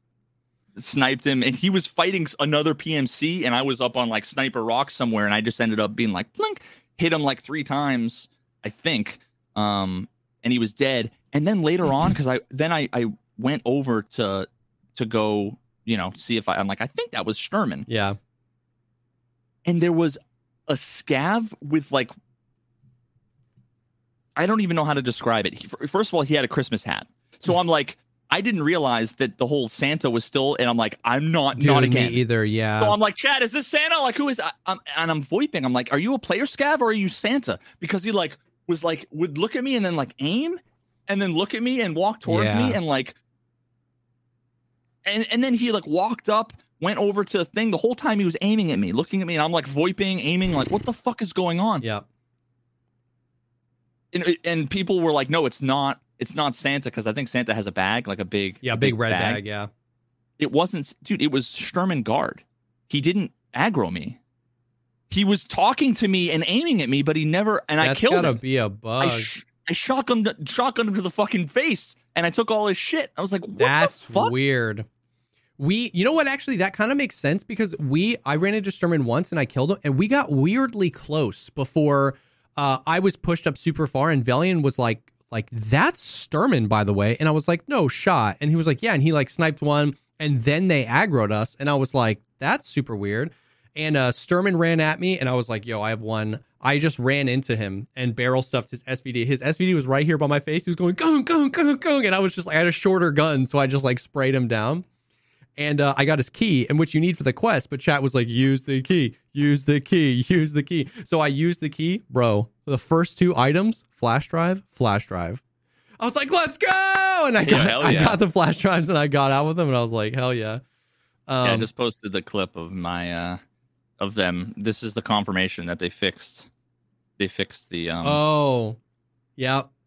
Yeah, they totally fixed it. No, it, I bet you. I bet that was a really good. Man, I get up there all the time, too. That's actually scary. It might be worse there now. Yeah, it's, it's just trash. It's terrible. That's... But, um, but yeah, I don't know what the deal was with the boss. He didn't aggro me. It was probably bugged. His his weapon wasn't malfunctioned, or at least... Yeah, I mean, I don't yeah. I don't know if it had to do with that. Um, I don't know what the deal was. But it was a really weird interaction. Yeah. That being said, some of the list of changes here are good. One of them being added weapon malfunctions for bots. So I haven't seen that happen yet, but that's very much so needed because all of their guns are at eleven durability. I was playing with, uh, I don't remember if it was Seal or Velian yesterday. One of them killed a scav, walked up to it, picked up the Mosin, the Founded Rain Mosin, the only weapon the scav had, and it was one hundred durability. So I think there's a chance that they, I think their range of weapons is now wider. You said it was the only weapon they had? It was the only weapon the scav had on them. Mosin. Interesting. And it wasn't a player scav? Mm-mm. Huh, so okay. I, I think it might be rare, but it seems like they can uh, they can spawn with um, one hundred durability weapons. I haven't seen them jam, but apparently they can. Um, Yeah, that's going to be one of those, like, um, it, I, I bet you it's just a straight-up No Man's Sky. Like it, yeah, it, it's multiplayer, but the chances yeah, of yeah. the chances of you finding someone is yeah, so unlikely yeah. that the, the chance of weapon malfunction is it's you, there. You can't it's say rare. It's not there. You, you you've never seen it doesn't mean not there. Yeah. Um, okay.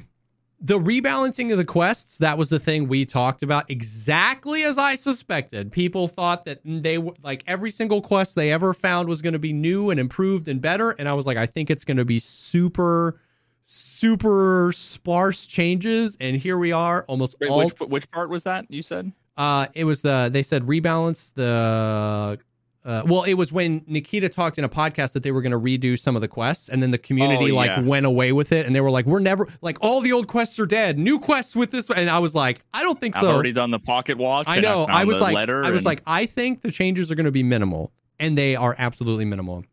So some of the changes that I've seen are, uh, you know, the Tarkov Shooter Part Two, where you need to use a bolt action rifle and hit something from forty meters away or more, three leg shots and two headshots. That is now not just scavs, that's anyone. So if you snipe a P M C, it counts.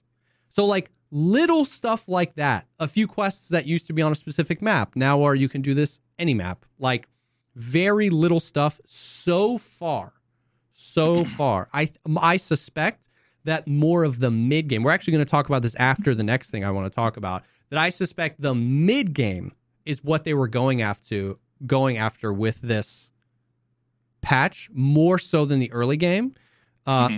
Anyways, so yeah, so some of the stuff they removed some of the stuff from the traders and stuff like that, and moved some of it. Some of the hideout crafts are now locked behind quests, so you might have Workbench three, but you have to complete this quest to get that craft unlocked.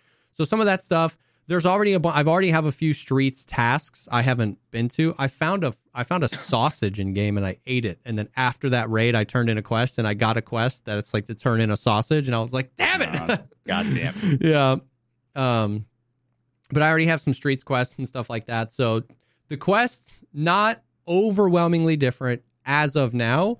Uh, there was some new gunsmith, gunsmiths, uh, like Gunsmith four, some people are getting to, uh, has changed a lot. I don't know if they're, they've added to the gunsmith chain. I don't know if they've just changed them. Gunsmith one, two, and three, I think, are the same, but four people are posting a bunch of screenshots that Gunsmith four has changed quite a bit.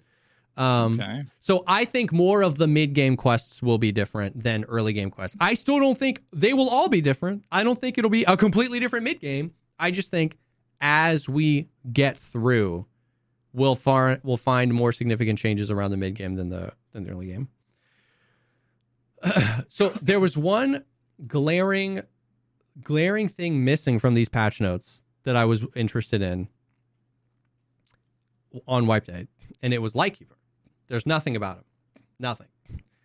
Have you I haven't se- even gone to Lighthouse okay, once yet. I was going to ask, have you seen anything? No? I haven't gone to Lighthouse. I haven't gone to Shoreline. The entire bridge to the Lighthouse is filled with claymores, and you can see them and they blow up. And Deadly spent like two hours and he found a path through where you can crawl through speed run strap. And you could like, he would like walk up and he would like, f- he would figure out which um, claymores were facing which direction, which ones he would be fine because he was behind them. He would like walk up and then back up and they would blow up and he would only get hurt a little bit and he would heal up because you can't hit, you can't hit like two or else you're dead. But you can like heal up and and he found his way all he got it all the way onto the thing. You can't shoot him. You have to just walk into him. And he got on and then he like got and then they removed the claymores from outside the lighthouse. You know how it used to be you'd walk up to the thing and you just blow up before you get to the lighthouse. They removed him there. Yeah. And he got in the lighthouse and he got all the way to the top. And uh, there's a new door. It's not a key card, it's a key pad.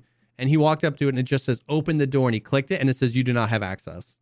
So he couldn't, he, he, so he couldn't get access, but he got there. And then Logical Solutions tweeted and he was like, I'm not going to spoil it. I'm not going to spoil what you have to do, but Lightkeeper's in the game and he's quest locked and it's going to be hard to get to him. Like, it's like, there's like a lot of quests. I don't really know what that means, but he's in the game confirmed. And then, uh, it's up to you to decide if you want to go, but there have been some things on Reddit being posted, um, like some cutscenes and stuff like that, that are, that are being posted on Reddit that I'm I'm assuming are being data mined, that if you'd like to go spoil for yourself, you can or not. But uh, they they really did leave that as a surprise. And um, so he's in the game. I don't I, I don't know how to get to him. I don't know what quests. I don't know how deep in the quest line. I don't know how many quests. I don't know what he sells. I don't think anybody has gotten that far in the game yet. Um, but he is in the game. Also, Nice Guy tweeted out, uh, somebody killed Zarachi. And Zarachi had a uh, Zarachi had a rig. He a had a bottle of sriracha. He had his yeah. X W. He had a new face mask. He had uh, uh, A X M C with a reap I R on it. and he had an M P seven, suppressed M P seven as his secondary. And the dude oh, killed him and got out with all his stuff. And then also he had a... Oh, both a ten percent durability? I actually don't know. I don't know. Um, he also had a minion that was a cultist. So it's been confirmed that Zarachi is like a... Little yellow, like one-eyed. Yeah, yeah. One of those little minions. Yeah. Um, little yellow Kerbal just running around. Yep. So, uh, so apparently it's been confirmed that he is a cultist boss and that he can have cultists as his little yellow one-eyed minions. Dude, if you're running around at nighttime and you hear... Banana. You're, you're, run the other way. Run the other way, dude, because you Why know... Why was it, that so good? Oh, my God. You know what? The best part, I've never seen minions. What? I, do, I don't even know what minions sound like. Don't know what they look like. That was just like kind of a guess. Banana. Oh, my God. That would be the huh. best Easter egg of all time. This giant minion. As soon as you said he has a minion, I was like, plushie? Like, what do you mean? Like, am I... Uh... Jesus Christ. um. So, yeah. So, he's got he's got his little, he's got his little minion. So, um... So yeah, I think that's just about everything. Um, oh, oh, but that's why that's why um, I was saying it feels like they're going after the mid game more so with this patch. The hideout changes that are really significant are what we think is going to be the gym and the destructible wall, which is going to take a while to get to. The uh, shooting range is going to take a while to get to. It's going to take a while to get to the Lightkeeper and even see what that whole mechanic is like. Um, and I and. My guess, not my assumption, but my guess is that as we progress through the traders, we're actually going to see some of the things we talked about. I think we might see some of the high-end ammos removed from the traders.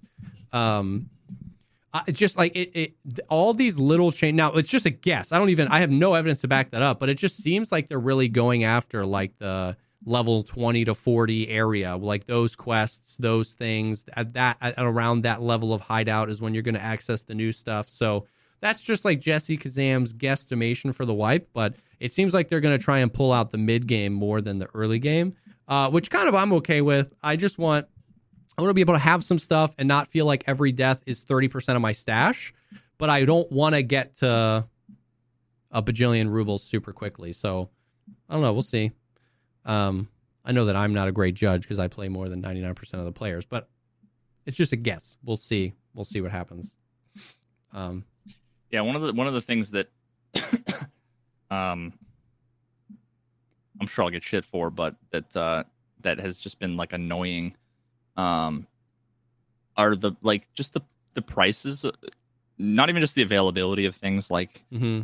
the basic fucking ammo that you you want. Um, yeah, but. Uh, But like, just it's so annoying the prices of like, like water and shit. Where yeah. it's like, why is water like water is literally half of a rifle? Like, give Seriously. me a fucking break. And or and twice as expensive ha- as a double barrel. Yeah, and I don't want to have to constantly be collecting yeah. the random things to trade for, yeah. like you know H two O two or you know. to have to always be picking up fucking two toothpaste so that I can get some humpback. I just, I hate the fact that yeah, the, the, um, the f- energy and hydration systems are complete and utter dog shit. And they're made a hundred times worse by the, um, the price and availability, uh, yeah. of outside of raids of, of like food and water. Yeah. Like it should be like three hundred fucking rubles. If you're going to make it so that I have to have like three random food and drink items every raid, otherwise I'm constantly going to be dying or like whatever, it's just so annoying. Yeah. No, I agree. It's like I get that you want to push us towards um like get some, like get your food and water and raid and extract with it. I totally get that, but at the same time, it doesn't make sense that a water bottle is twice. You could buy two double barrel shotguns for the price of a water bottle. You know what I mean? Like, like there yeah. should be some, uh, we've talked about the Dark and Darker method of like, it was really refreshing to have everything I need to go into a raid. Even if it all sucked, it was yep. really nice. Pestily made a whole video about that where he was like, after playing that game, it like completely changed. So like, so like a water bottle and like some crackers that's always purchasable, never goes out of stock and is appropriately priced. Like, that would just be awesome. You know what I mean? Like, Yeah. Yeah. Yeah, and, and the fact that like a bunch of the food completely tanks your water too. Yeah. So it's like this ping pong of having to have both. It's just such an annoying thing in the early part of the game. Um, and I'm sure it's probably a lot more annoying for people who are casual and or like worse at the game. Yeah. Than me. Hard to believe, I know. Um, but uh, but like every raid that is a good raid for me where I survive a fight and I have some loot, yeah, it takes me three hours to get to the extract, yes, because I'm slow walking because I'm overweight. Yep. And then also I'm dying because it took me so long. Like I had to take painkillers, yeah, and I survived the fight, but I don't have access to good meds in the beginning. Yeah. I don't have access to infinite food and water. Like you need like three food and drink if you have a long successful raid and you, yeah, take multiple painkillers to be able to then have enough time to slow walk out of a raid. Yeah. And that's the only way that you can possibly make money is by walking, yeah, out with a backpack full of stuff. Full of stuff. Yeah. I completely and agree. And I can't do that. I think the early game, like for years and years and years and years, everyone's like the early game's the best, the early game's the best, the early game's the best. I, I actually like the mid game more. And it's exactly, I think there there's a little bit of an identity crisis going on in the early game where everybody was like, the end game, the meta was so broken that they they made that their North Star. They were like, this is the movement speed we want you to have at the end. And then they just drew a line to the beginning. And it feels like nobody played in the beginning. And pl- like, like th- because that, it feels like this little identity crisis where like, what am I'm in the raid. What am I doing? What does the game want me to do? Get stuff. Kill stuff. Get stuff. If I kill a scav and pick up his Mosin, his backpack, because I'm like, ooh, I can I have another backpack, and his helmet, I'm overweight. I haven't done my quest. I haven't found food. I haven't found trinkets. I haven't done, I'm already overweight, and I'm already in these. And so, like, it feels like it's like, it feels like the game doesn't want me to do what the game wants me to do. You know what I mean? And then we've talked about, yeah, it before about how the C M S was one of the single greatest additions to the game because it meant a raid could last longer. But then the weight system, now it feels like as soon as I do anything, I need to go because like this raid is going to be really bad. So I, I do like the theoretical concept of like, ooh, this is heavy. Do I want this car battery? Or do I not? Do I this or do I not? But it feels like we we drew that line from the end and not the beginning. And, yeah, and I get that because at, at a certain time, it, there was the end game was too crazy. But like, but I definitely agree that just some of it feels like the early game, you're punished for playing the way the game wants you to play, and you're rewarded for, like, th- like you're rewarded for hatchet running with guns. Go in with a gun, nothing else, kill a scav, take his stuff, now you're overweight, get out. Well, that's what old hatchet runs used to be. And we, it, we used to be so objective and binary. Everybody thought hatchet runners were bad because they weren't risking anything. They weren't doing anything. But now in a weird way, the game is forcing you back to that like ethos. You're you're not going in with a hatchet, but you're going in with a kit. You're doing one single thing and you're leaving because you're like, I'm overweight or I have this quest or whatever. And it kind of, it's yeah, losing least, that like we'll stay in the raid and experience the raid, you know? Yeah, at least like back in the day, I used to be able to kill somebody, drop my armor because it was insured, take yeah. one person's armor, wear it, take the second person's armor and put it in my backpack and then grab yeah. one gun and another gun. Now the insurance prices, like uh, I, it's it's been long enough that I'm sure a lot of people don't even know or have forgotten oh, how yeah. much more expensive Very insurance expensive, is. Yeah. So now if you happen to have armor, you you're paying like eighty percent of the value of the armor to maybe get it back. Yeah. And then, and you have to drop it if you want to make any money. Yeah. Before the flea market and before crafting, um, then you basically have to drop. Yeah. The shit that you have to have insured just so that you can pick up the armor. Yeah. And then even then, if you happen to have like a level four rig in your bag with some stuff inside of it, yeah, you're slow walking. Like, let alone if you have a battery or yeah. anything remotely heavy, like you you're slow walking everywhere. And and people in chat have said um, a few different things, like they disagree. Like one of the things is it slows the progression, and that's a good thing.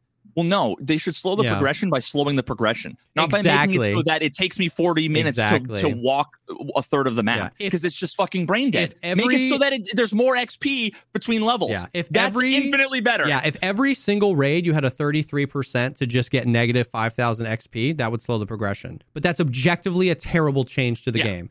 If you want to slow the progression, slow the progression. Yep, you're yeah. absolutely Don't right. Slow the progression by slowing the physical movement of my character. Yeah. Or doing like, anything that just feels like intrinsically is against the spirit of the game. The spirit of the game is go in and get stuff. Like, stuff yeah. is the spirit. People are like, why do you hoard? Because stuff is why we play this game. You know what I mean? Like, if you like to PvP better than that, that's fine. Like, I'm not saying PvP is bad, but, like, look at the marketing. Look at the trailers. It's read the website. Shooter. It's a looter shooter. It's about loot. You know what I mean? So, like, so stuff. So to be like, stuff is why we play the game, and now you can carry ten percent of the stuff. It's like, yeah, it slows it down, but it just doesn't feel good. You know what I mean? Like, there are plenty. Dark and Darker is very hardcore. Very hardcore. That game is hard, but there isn't even a weight limit. You just carry. You just have a stash size. You can carry as much as you can fit in that, your character. You just carry that and leave. So it's like, I completely agree with the spirit of what you're saying. Completely, by the way. Yeah, like it, they they just made it so that in the rare cases where you get a fucking W, it's the most painful, annoying bullshit. Yeah. Like, give me the W. Yeah. Let me take the shit that I fucking earned by winning the one v three. Yeah. And by spending twenty minutes and searching everywhere and looting and finding the good stuff. And don't make it so that I have to do my taxes to leave the raid. Yeah, one hundred percent. I mean, and even what you said, as simple as that is, let me run around with a bag full of stuff. Like, let, let me do that and double the amount of X P I need for each level. I, just, I just, like, if the if the gameplay yeah. is fun, I'll want to play the game more. So you can make the levels farther apart because I'll have fun playing the game. You know what I mean? Yeah, like, exactly. People are so many people, and and it's not just in this in in this case. It's like this with everything. People are like one or two or three layers of abstraction removed from the goal. Yes, slowing the progression is not necessarily a good thing either. Why do we want to slow progression? Yes. Well, because if you progress too fast, yeah. then there's nothing to do. So instead, the issue is not progression is too fast, therefore slow your character down and make it too cumbersome to leave a raid with stuff. Yeah. It's make it so that there's stuff to do throughout an entire, yeah. you know, level one to level ninety-nine, throughout an entire wipe. There's always stuff to do. It's not about progression. It's not about... It. That's such a good point. Symptom of the symptom of the symptom of the problem. Yeah. And people don't even realize, yeah, well, slow the progression. Why is that good? Is it good because you've heard the term slow the progression a lot? Or do you know why we need to slow the progression? Because if we fix this thing, we don't need to slow the progression. Like, yeah, yeah no, that's that's actually a good, that's a good point. And obviously, it's like the, and obviously it's not, we want to swing the pendulum all the way the other way. I don't want to be able to bring in a raid bag, fill it with eighteen car batteries at level one and full sprint with it.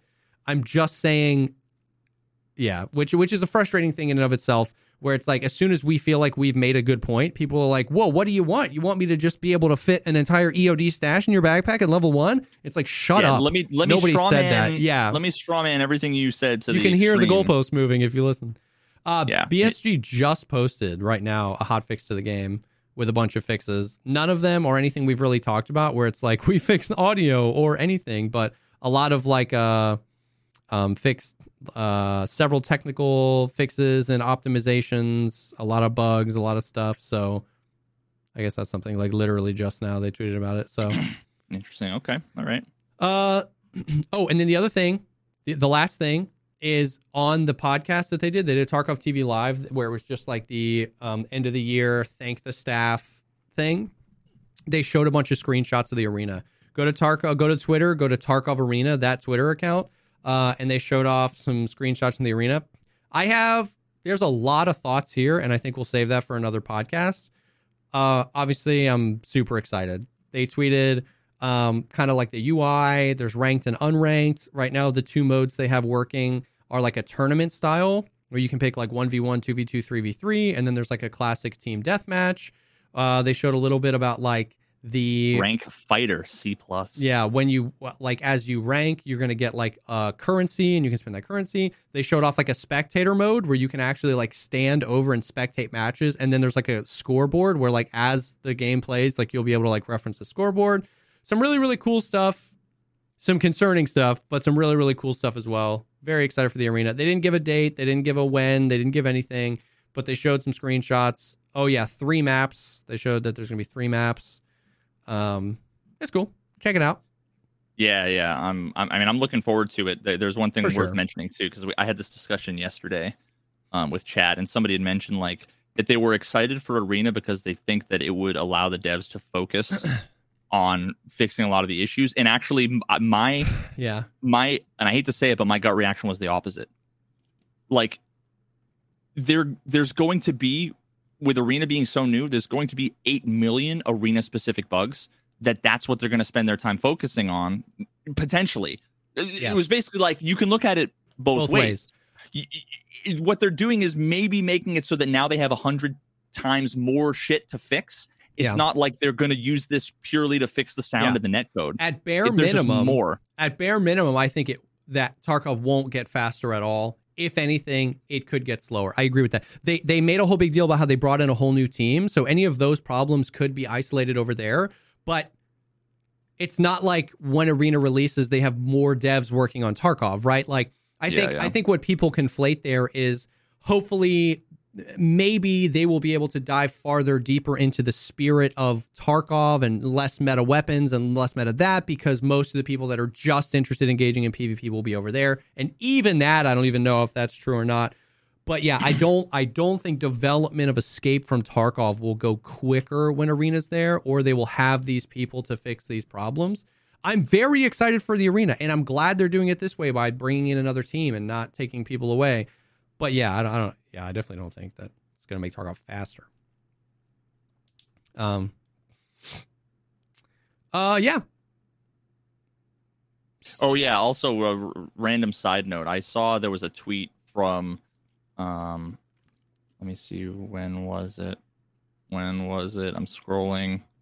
I'm delaying. I'm stalling. I'm scrolling. Fuck me. Uh, More minion voices. Yeah. Okay, so it was Malala. Tobias. So okay. Tobias, um, what exactly was he before? Was he like a community manager at B S G for a while, or what was? I believe exactly. so. I don't remember exactly what his official capacity was, but I think he was one of the community managers, one of the senior community managers. Okay, but but yeah, yeah. most people know Tobias. Yeah. No, but he's has since left, and yes. he's actually working, um, working over at uh, the Bloodhunt. Oh yeah, yep. Yeah, so, but anyway, but so he tweeted after the wipe, I believe some good things have been done to Tarkov netcode. My guess is that B S G at least partially moved to a server-side authoritative system. My reasoning is that I'm seeing side effects of of such a system in the player positioning data, basically the the. Um, like rubber banding. Okay. And it was like, I, I just responded with, Nikita said it was server authoritative before though. Like, oh, I just, yeah, yeah. I, I just, you know, he didn't end up responding to yeah. me, but it was like, but wait, wasn't B S G basically defending for so long that it was server authoritative, despite all of the evidence and all yeah, of the yeah, shit yeah, and everything yeah. like that. Um, and it's funny, like uh, a bunch of people sent me messages or and or responded to that tweet being like, yeah, but there was evidence to the contrary that it was server authoritative. I'm like, you're talking to the guy that did the video on the netcode. Like, what the, f- like, yeah. what do you mean? Other than Battle Nonsense, who did it four years ago and said that the netcode was so bad that he doesn't even want to do another test. yeah. He literally was like, it's so fucked that it's not even worth, I don't, don't even want to go down that rabbit hole again. He said that like two years ago. Yeah. Um, like the last major netcode analysis was done by me. And I said in that video that I thought that it, it seemed to, to me to be client authoritative because, yeah, you know, for such and such and such. And such. But when I talked to Nikita, he said it is server authoritative. Yeah. And then I was able to square the circle to basically say, here's here's a universe in which he's not lying to me. But here's how I can interpret what he's saying in a way that isn't incorrect, which is you can be server authoritative and have the server say okay to everything the clients say. Yeah. The if the if the authority is a is a, a beta cuck facade to the to the the fucking uh, to the this client. Whole time when Nikita's been talking about it, it's beta, it's beta. He means like it's a beta. It's a beta. You know, it's like, a beta male. It's, it's a low T beta cuck that that you know the clients are sitting there banging the server's wife. Um, that's basically how you should interpret it. Hell yeah, um, dude. But then also at the same time too, like I don't know how much he knew about the system. How you know yeah. like For sure. Um, it was just funny seeing someone who was so close to everything, defending everything for so long, all of a sudden being like, oh, this is great. And that it looks like there's they finally did this thing that we said we did yeah, three yeah, years yeah. ago. And I was like, well, wait a minute. I did not notice that. Yeah, I didn't see that. That's interesting. Oy. Oy. Well, uh, I think that's just about everything. Um, that's uh, that is the the Jesse Kazam Veritas Pogcast, the good, the bad, the ugly with the new patch. Um, I'm still having a blast. I'm still excited to I what one of the things I love is that we're a few days in and there's so many things I still don't know that I'm excited to learn. So obviously the hope is that with the big, big things like um, the sound and some of the network and some of the frames and some of the stuff, the hope is that even daily or weekly or monthly, we start to get updates on this and things get better. I'm excited to uncover some of the things that we haven't yet seen. We might see streets or we might see uh, arena, some more arena stuff in the next few months. So yeah, that's the patch. Um, we'll see. Um, I, yeah, I still think there's a lot to, to do and to talk about and stuff like that coming in the future that we'll figure out. So I'm excited for the next few podcasts, but that's kind of the early, the early stuff. So uh, yeah, we did a podcast on a weird, uh, on a weird day because uh, we were catching up with the wife stuff. Uh, we had been talking in D Ms about like maybe next week doing something like we like do some duos and do some podcasting while we're playing. Um, if you'd be interested yeah, then in we that, can talk, we can talk about the things. The feature, Normally, I'm molding yeah. in chat about the things that you know I'm seeing or we're experiencing, yeah, yeah, yeah. but like, um, it'll be interesting. I don't know how the hell we'll do like the audio version. If, yeah, it'll be like, or even the YouTube whose perspective. But maybe we can do like an abbreviated interview style, like forty-five minutes, and then we hop into some duos and we like extend it or something like that. So there's like a little bit of the normal stuff if there's any like news, and then we can like do, I don't know, we'll talk about it, but there were some cool ideas. The game's super fresh, so it'd be cool to like get in it and do some Jesse Veritas duos and stuff like that. So yeah, yeah. So yeah, so uh, thank you guys for hanging. I'll try to edit this and get it up as soon as possible. We're running into the weekend, so it's probably still going to be Monday, but um, yeah, thank you guys for hanging, and we'll definitely see y'all on the next one. Peace.